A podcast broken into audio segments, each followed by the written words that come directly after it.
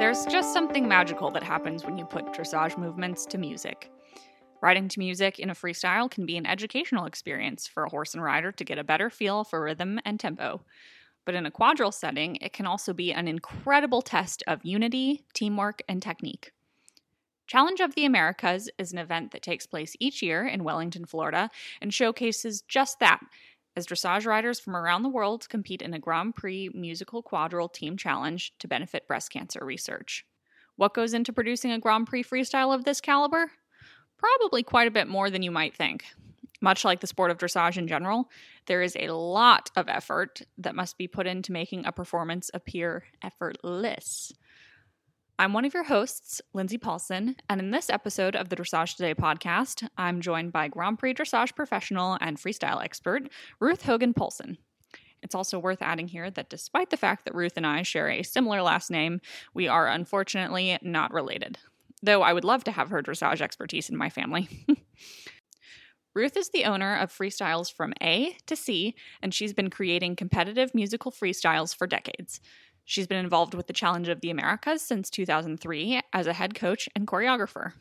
And we're extra lucky to talk to her today because she actually choreographed and coached the winning freestyle of this year's competition that was performed by Team Winged Foot. Find out how she uses some clever thinking and unexpected tools, like soda cans, to work through freestyle creation and performance, which is what she calls a mental Rubik's Cube. Stay tuned. Hey there, I'm Jennifer Mellace. And I'm Lindsay Paulson. We're the hosts of the Dressage Today podcast, where you can find us talking about anything and everything dressage related. Our conversations span the world of dressage, from leading riders to local level dressage heroes. We're talking training advice, horse care tips, and stories to inspire your own dressage journey. Tune in, then tack up. Hey Ruth, thanks for joining me today. I am I'm really excited to hear about the challenge of the Americas, especially in our conversation. But um, before we jump into that, let's hear just about your equestrian background.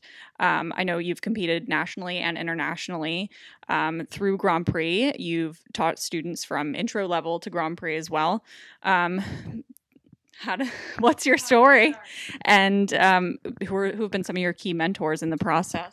Uh, I had my first pony ride when I was five. And before my end of my first pony ride, I was riding around with no hands. And the woman who ultimately became my mom's partner in the farm venture up in Vermont said, You're in big trouble. My mom was never a horse person before me. So we literally started with a little lease pony when I was six or seven years old as a test to see if I could feed and water this pony as a six and seven year old in the middle of the winter in Vermont in a two car garage with a little snow fence. So I passed that test and I got a pony and my mom um, figured she should know something about horses if the kids were going to get involved. So she started to ride. And the woman who gave me uh, my first pony ride, her name was Kathy Moulton, who then was a Connemara breeder in Vermont, and they decided that if they were going to support this horse habit, they would start a little farm, which is what they did. And the farm that I still work out of in Vermont is called East Hill Farm and was built in 1975. And it started with 18 stalls with a few school horses and just enough boarders to be able to support the kids' habit and Kathy's breeding program. And now we are quite a large facility with three rings and an indoor and 42 stalls. So it kind of grew. I went to college. I have my master's. Uh, I thought I was going to be a vet, but when I went to move to Pennsylvania so I could get my residency for going into vet school, they had very few seats for New England women at that time. You had to be a resident of a vet school state uh, I went to be a working student so I could change my residency. So I was working student by day and school at night. And when it came time to decide one way or the other, and I had filled out my applications, I had really learned so much and more about nutrition and vet care. And I had an awesome education as a kid in Vermont, but it was my first time of having experience and learning other places. So I said, I think I'm going to give riding a try. And I did a couple more years of working student and more intense dressage training. And many years later, here I am. Did I see that you also had managed Robert Dover's barn?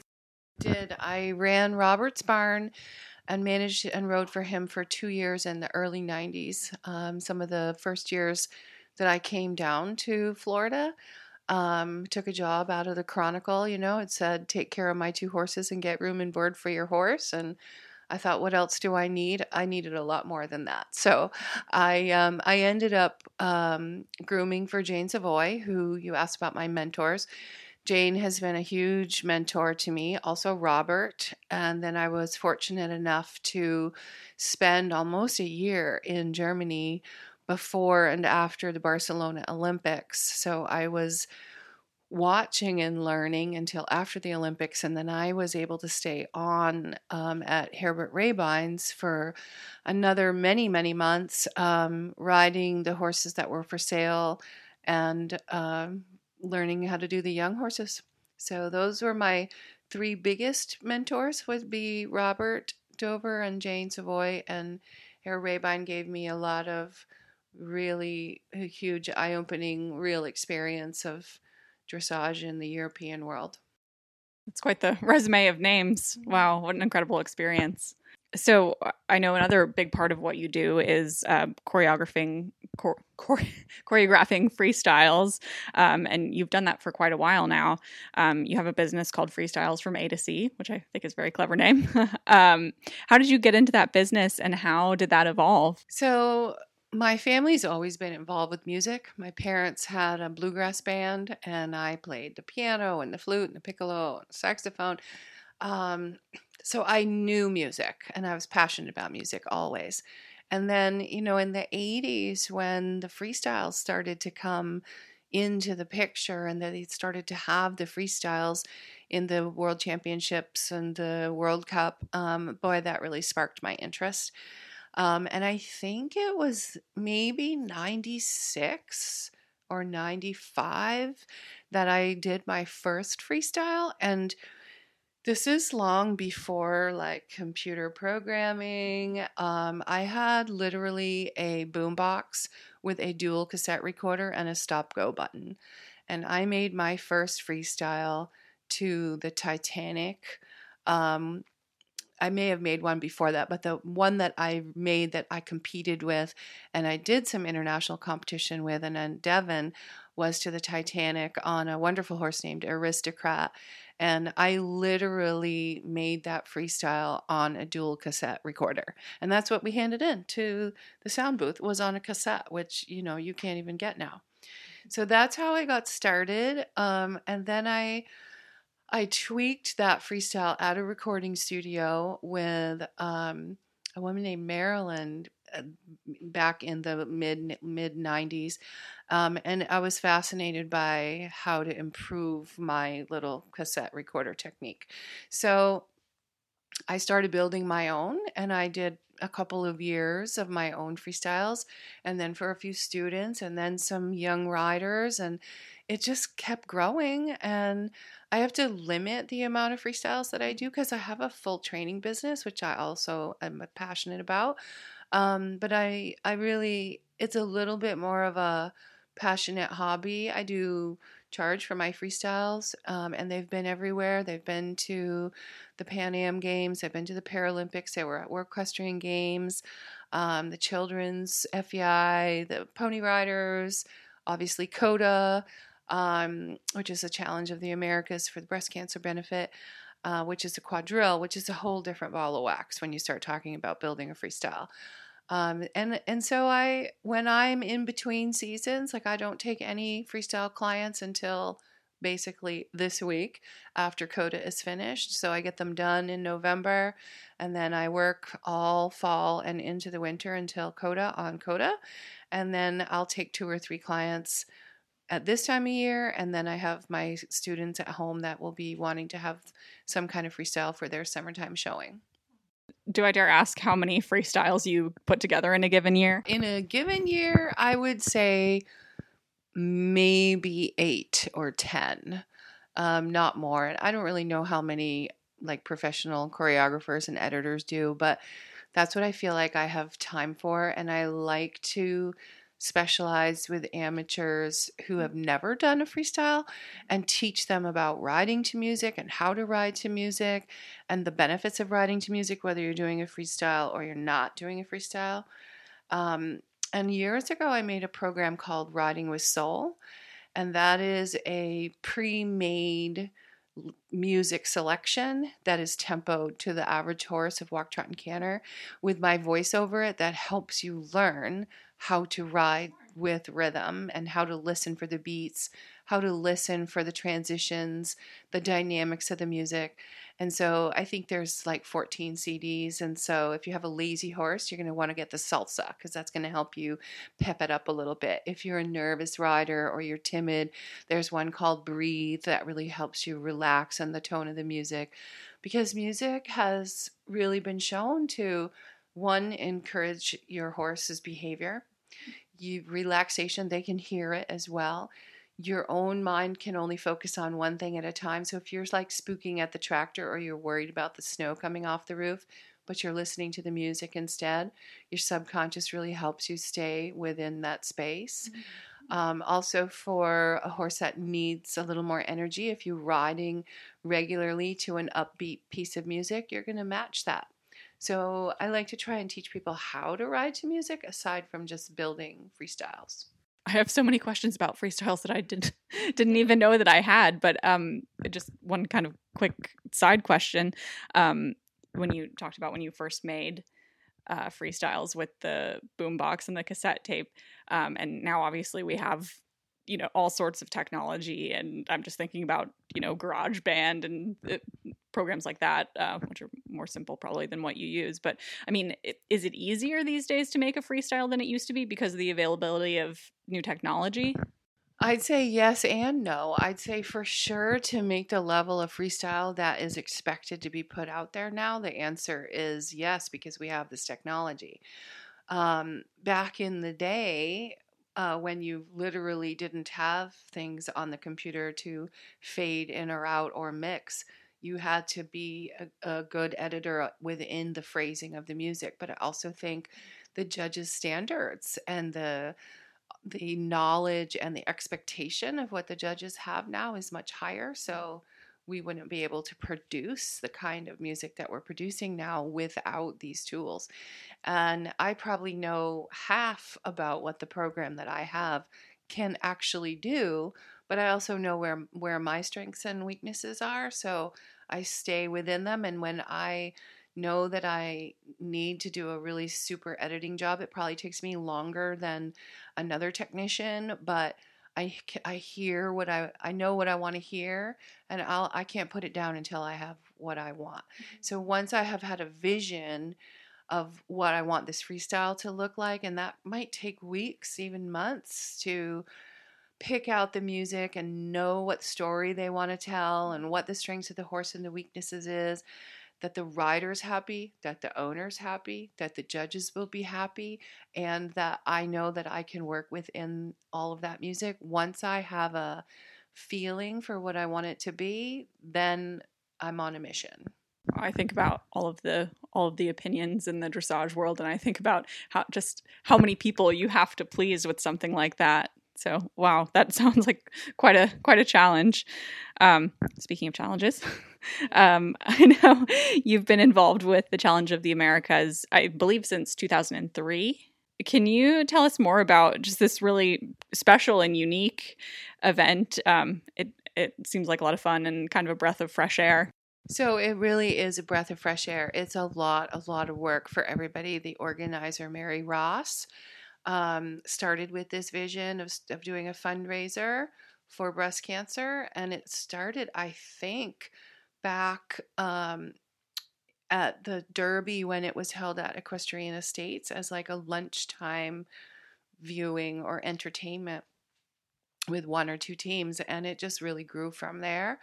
And now, I mean, I really feel like it was standing room only this past Friday night. And I think it's become one of the most fun events because fun for a lot of reasons and also meaningful because of course all of us have had somebody that we know who has been affected by breast cancer. My mom had breast cancer when i was in college so we're talking almost 40 years ago. Um, so really it, it's so such an important fundraiser anyway but the things that are different about this is that dressage is generally an individual sport um, except for maybe when the nation's cups, you know, when you have a team. But this is dressage riders having to work together.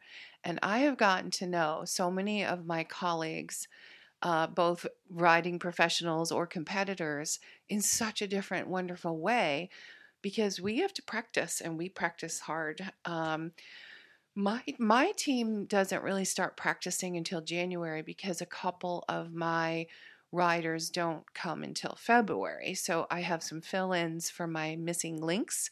Um, but, you know, that there are six of us and me and the two girls that help me practice once a week, at least from mid January. And then, if depending on how we're doing, what horses are doing what, how the the dynamics of the group and the horses is getting along. We did have two practices the week before COTA, and then we had a dress rehearsal. So you know, you're talking for the riders. Um, they're using their own horses, or they're using horses of their clients or friends. Uh, which is an amazing thing to donate your horse to something like this because it takes time out of your own riding. So we really were so thankful for the owners the riders, we're all here trying to make a living too. So we're teaching and riding all hours of the day, but you got to pack up and be there on Tuesday at 4:30. Takes an hour, an hour and a half of practice, and um, so that takes time. But the music editing, the theme, trying to pull something together. I think that a lot of the other choreographers do it very differently than I do. I know that a couple of them make a theme and make their music over the summer and they make their pattern and then they show up with their team and they start. I don't do that because I really like to know who my riders are, mm. what my horses are, what's the energy. One year I had six Latin people. So we, of course, really played with a lot of the South American music. That was a lot of fun. I, I generally have a lot of international riders, so I really want to know who my people are because the music has to affect you. Otherwise, it's not going to really bring out the best. If you hate the music that you're riding to, you don't sparkle. And that's what it's all about this night is great audience participation. You know, usually when we're watching dressage, we're all hush hush and we're quiet and we mm-hmm. don't. No, they clap, they cheer, they yell, they whistle. It's fun. It's very boisterous um, and it's it's a whole different game to work with six professionals in the ring at the same time and you know we're all dressage riders so we're all pretty picky we're all pretty detail oriented and all pretty strong willed so you have six of us and me uh, saying yeah but this and how about this space? No we should turn here. It's very dynamic and i love that my riders have a lot of input on what they're doing and how they want to do it because that's them in the ring at the last you know at the last minute of the day when they go into that competition they have to be working as a group and that's really what we accomplished this past week and i'm very proud to say that we won the challenge this year. Um, it's been a few years since team Winged Foot has won and i went about my pattern and my theme and my costume a lot different than normal. I wanted to try a different approach to what kind of pattern and what kind of unity we were going to look for. And I'm happy to say it paid off. I think one of the really amazing things about um, Challenge of the Americas, it, in my like limited experience as an observer, is like the the quality of writing is just so high. Like when you look at you know who who's involved in this, like like you said, I mean, it's like Olympian, Olympian, Olympian, Olympian, and and I I just imagine all of those people in the ring at the same time, and that's got to be just quite an interesting collection of people to to work around. It sure is, and you know sometimes they are on their competition horses, but mostly not, and so you might you you know if you're looking for a horse, you're going to be looking for a horse that one can handle the the, the atmosphere of the evening, two can do the Grand Prix movements. Um, most of the Grand Prix movements. And so you got to also realize that these Olympians, they might be only riding this horse once a week mm-hmm. at practice. So mm-hmm. they have to get to know these horses. And I know for my case, I had a, a horse that had to back out of our team and she had to replace it. I know a couple of other teams also had last minute horse problems, but that's how professional these riders are is that they can get on these horses. Sometimes they know them, sometimes they don't, and they can make it happen. And everybody always has the horse's best interest at heart, which is why uh, we had one in my team that just wasn't staying comfortable within the group. Um, and so nobody wants to make stress for the horse. So we try to make groups of horses that work well together. Okay, now we're going to take a quick break from the show so I can tell you about a really cool opportunity we have for our fans. Thanks to VitaFlex, you can enter to win a clinic with U.S. Dressage Olympian Adrienne Lyle at your barn with your friends and your horses. All you need to do is fill out a short form and submit a short essay on why we should choose you to win. Enter the contest and find the rules at dressagetoday.com slash win a clinic. Trust me, you don't want to miss out on this. Now, back to the show. With this, you know, group of group of people that's obviously very high performance, very high standards, um, competitive certainly to an extent, um, is but I know also the purpose of Challenge of the Americas is is to have fun and to raise money and, and that sort of thing. Do, how competitive do people get within within the group and and about the competition? I- In terms of the competition, it's so competitive. I mean, it is supposed to be just a fun exhibition program and i've kind of encouraged the the organizer to quit the awards because every single team puts in the same amount of time, the same amount of sweat and tears uh, to, to produce something for the audience and for this fundraiser. So, really, everybody is there doing such a good job. I don't even think anybody would care if there's a winner or there isn't. Having said that, these are all competitive people, so they want to win. So, you know, I work hard to try and help that dynamic happen. In terms of the competition between the group, I don't really feel once they're working as a team, I do have to off they don't have a lot of competition amongst themselves, but I do have to remind them I don't care how big the trot is. Stay in line. It's like pretty much all I said the whole last week was it doesn't matter how many twos, stay in line. I don't care if your piaffe is creeping, stay in line. It it really I had to remind them that although they are looking at the correctness of how the horse is being ridden, they're not getting a score on the quality of the gaits. So we are getting scored on working as a unit, working as a team with harmony, the music, the choreography, and the correctness. Uh, quadrille was made a long time ago, and the use of the quadrille is to train people to work as a unit because, as easy as it looks, it is super, super hard when you have six different people, six different riders, six different size horses to keep spacing. That means one horse is maybe going to be faster than they would normally trot. The next horse might be slower than they normally trot, but that doesn't matter. What matters is how they work as a unit.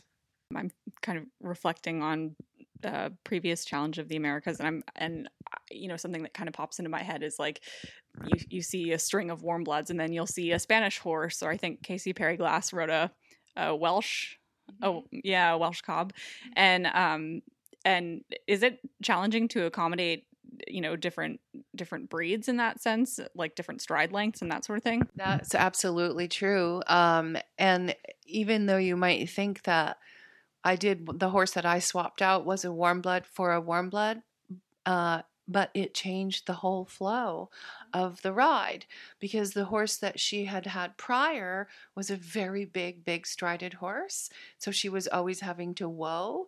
And so she was accustomed for five weeks being on the sub power side to stay in her spot. But when she changed this horse out, which was not that much smaller, but he needed to go, it was a horse she had to push. So the first practice that we had after we swapped out a horse, I was surprised to see how much different it was with just a change of one horse. In terms of the size of the striding, of course, I have to make the music match the average horse um, that's in my pack. Um, I will say, like, when I'm doing the tempoing of the music for, let's say, with the one tempi's coming towards the judge, I tempo it on the horse that's in front of the judge. Um, but it does play a, an issue with trying to figure out when you have a 17 hand warm blood and you know a, a 16 hand Spanish horse or a 15 hand Welsh cob. But stay in line. That's what we say.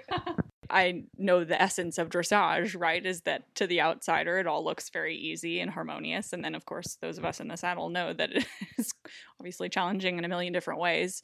I'm thinking about when you know us spectators are watching this arena full of Grand Prix horses doing a, a well, would you call it a quadrille if it's that many people? They do call it a Okay. even though it's more than four. riding in a quadrille um, type situation.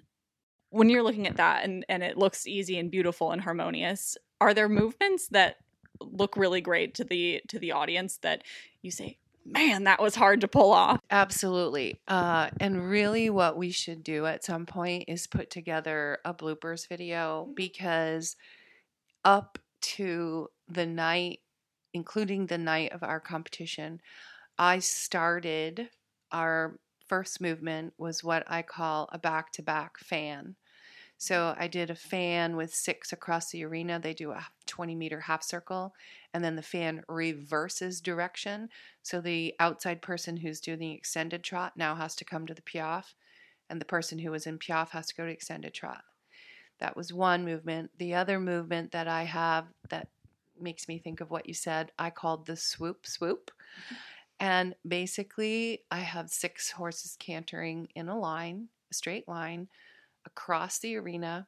They turn and do a six meter volte, everybody at the same, not a whole circle, a six meter half circle, and go back on the line. And when they get to the track, another six meter half volte. Mm. So it just looks like they're cantering in a straight line. I can't tell you how easy that is to be out of line. If one horse turns early, if one horse is late, if the gap between one horse and the other horse from the distance, whether you're looking at it from the back or the front. So, yes, those movements look easy if they're correct. If they're not correct, it looks like a mess. Um, and there certainly are movements that uh, look hard and are hard. And there are also movements that look hard that are easier.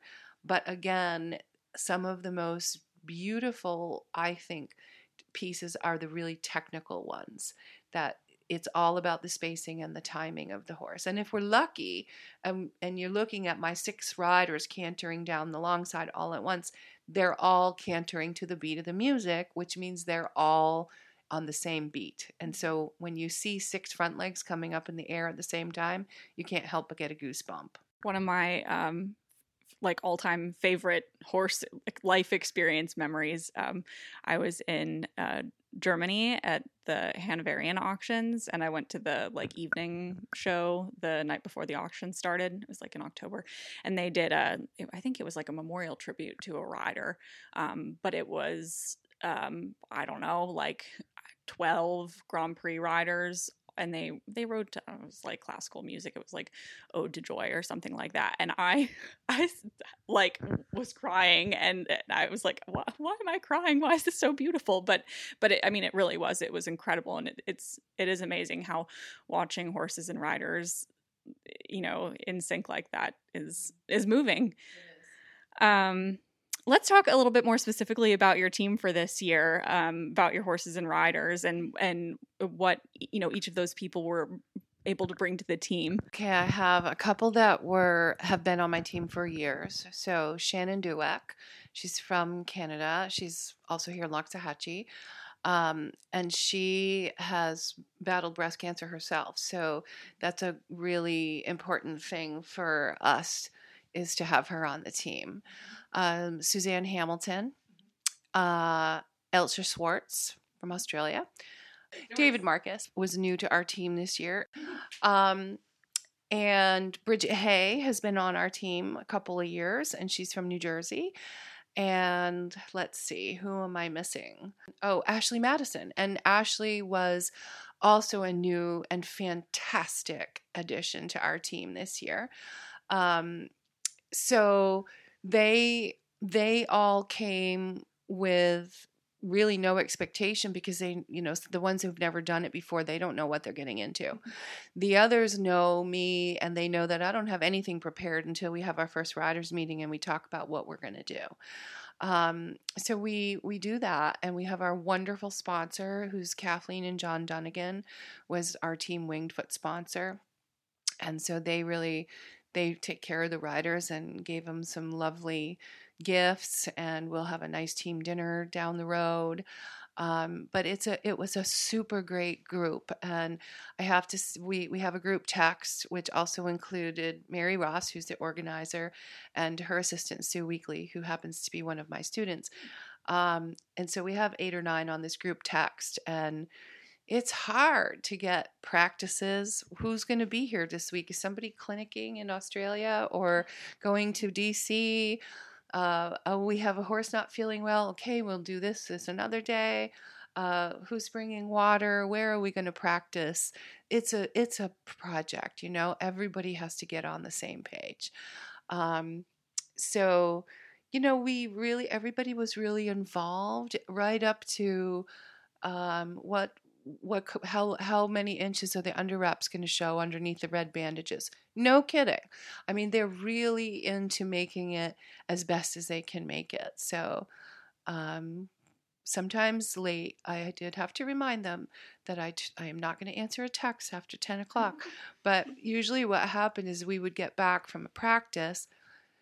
One of my girls christina lane who was, uh, was an assistant to me as well as emily goddard they would video for me. I would go home, I would watch it and go, okay, I'm going to need to change the music here. David's got to slow down here. Shannon's too fast here. The gap between Elsa's here. I would um, upload that and do a voiceover. Oh, wow. So I do a voiceover with the instructions of who was supposed to do this or that different or super that looked great and then tweak the music and then try to do an overlay so they could understand where I want the music transitions to be. So I didn't usually get done that until well into the nighttime. Yeah. And then I would send that to them the next day. And then it was their job that week to like contemplate what we did the week before so I know that you had created some freestyle books to kind of help with the learning process and get everyone on the same page, huh, literally. I did, and uh, again, it was sort of out of necessity, but you know, because I do build freestyles, and also this one is big because you have to have six people or more because you really want to have a backup rider in case something goes wrong. To know a little bit about the pattern, about what it looks like and what the vision might be before you start. So I do an individual book for each person. There are all six horses drawn out in for each movement and then whoever that person is is one color. So they can sort of follow their color through the book of the whole horse, uh, the whole group as a unit, but they can pick out where they are. And then, of course, add to the mix that I was thankfully able to have, not on purpose, but this is how it worked out. I had two grays, two bays, and two chestnuts. Mm-hmm. So then I was like, oh, but I can't have the two grays not uh, opposite of each other or next to each other. So how am I going to figure this out? Because I want them on the opposite ends of the fan, but I want them together for the one temp piece. I want them opposite ends for the half pass, but I want them together for the two tempies. So the, the way that I figured that out, I, I have a long dining room table and I made letters with napkins and I had three different kinds of colored seltzer water. So I had pink was my grays, yellow was my bays, greens with my chestnuts, and I put the name of the rider on each can. So let's like Bridget had a gray and Suzanne had a gray. And so the pink cans were Bridget and Suzanne because if you just try to do that in your head to know which is left and right and where you want to have your grays at the end of the day, and then two chestnuts and two bays. So I then made a video for my riders with the girls were in charge of the cans, that the cans did the whole program Wow.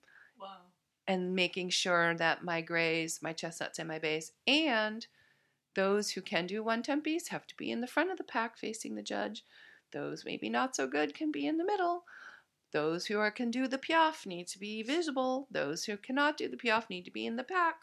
So it is a huge mental Rubik's Cube, basically, mm-hmm. to get everybody in the place where they're going to shine and the pattern works. As a, an adult amateur rider myself, kind of like tinkering along at the, I don't know, mid levels, maybe you would say, like it boggles my mind to think about being a single person on a single horse doing a Grand Prix test. So, so to imagine taking that complexity and multiplying it by six is is unreal to me. So I think what would be really interesting is if people found that fascinating now that you heard me say I wanted the grays together for this, I want them to opposite of that, I wanted the one tempi horses.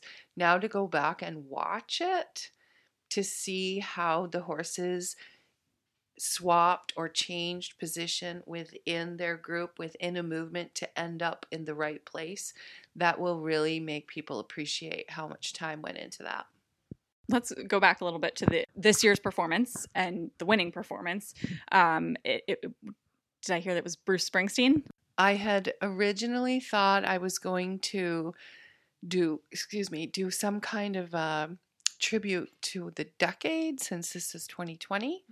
So I started to go back uh, like in November and December, and I was pulling up the top five or 10 pieces of music from each year from 2010 to 2020. And like four different times, Bruce Springsteen popped up. So I started thinking about that. And, you know, Bruce Springsteen's music has I mean, he's been was inducted into the Hall of Fame in the '90s. He's been singing inspirational music for being in America and living your dream for a long time. And he has been extremely supportive to the equestrian community. Mm-hmm. Um, so I kind of wanted to thank him for that. Mm-hmm. And I thought some of this music was, it's a lot different than what I usually do. Um, but I really was intrigued in trying to make something that incorporated. And I did actually reach out to them uh, to see if we could invite them there and thank them. Now they were unable to attend, um, but I was thankful to have communication back from them. Um, and I hope that at some point they get to see it because it really, we really are appreciative of his music and also the support he's given to the, the equestrian community as a whole, not just dressage, but uh, you know, for fundraising for the USET and the FEI for their Olympic teams and things. Yeah, I feel like Bruce Springsteen is just one of those timeless, timeless people. Cool. Well, it, let's see. Is there anything that we that we haven't talked about yet that you think we should add? I think that covers the challenge of Americas pretty well.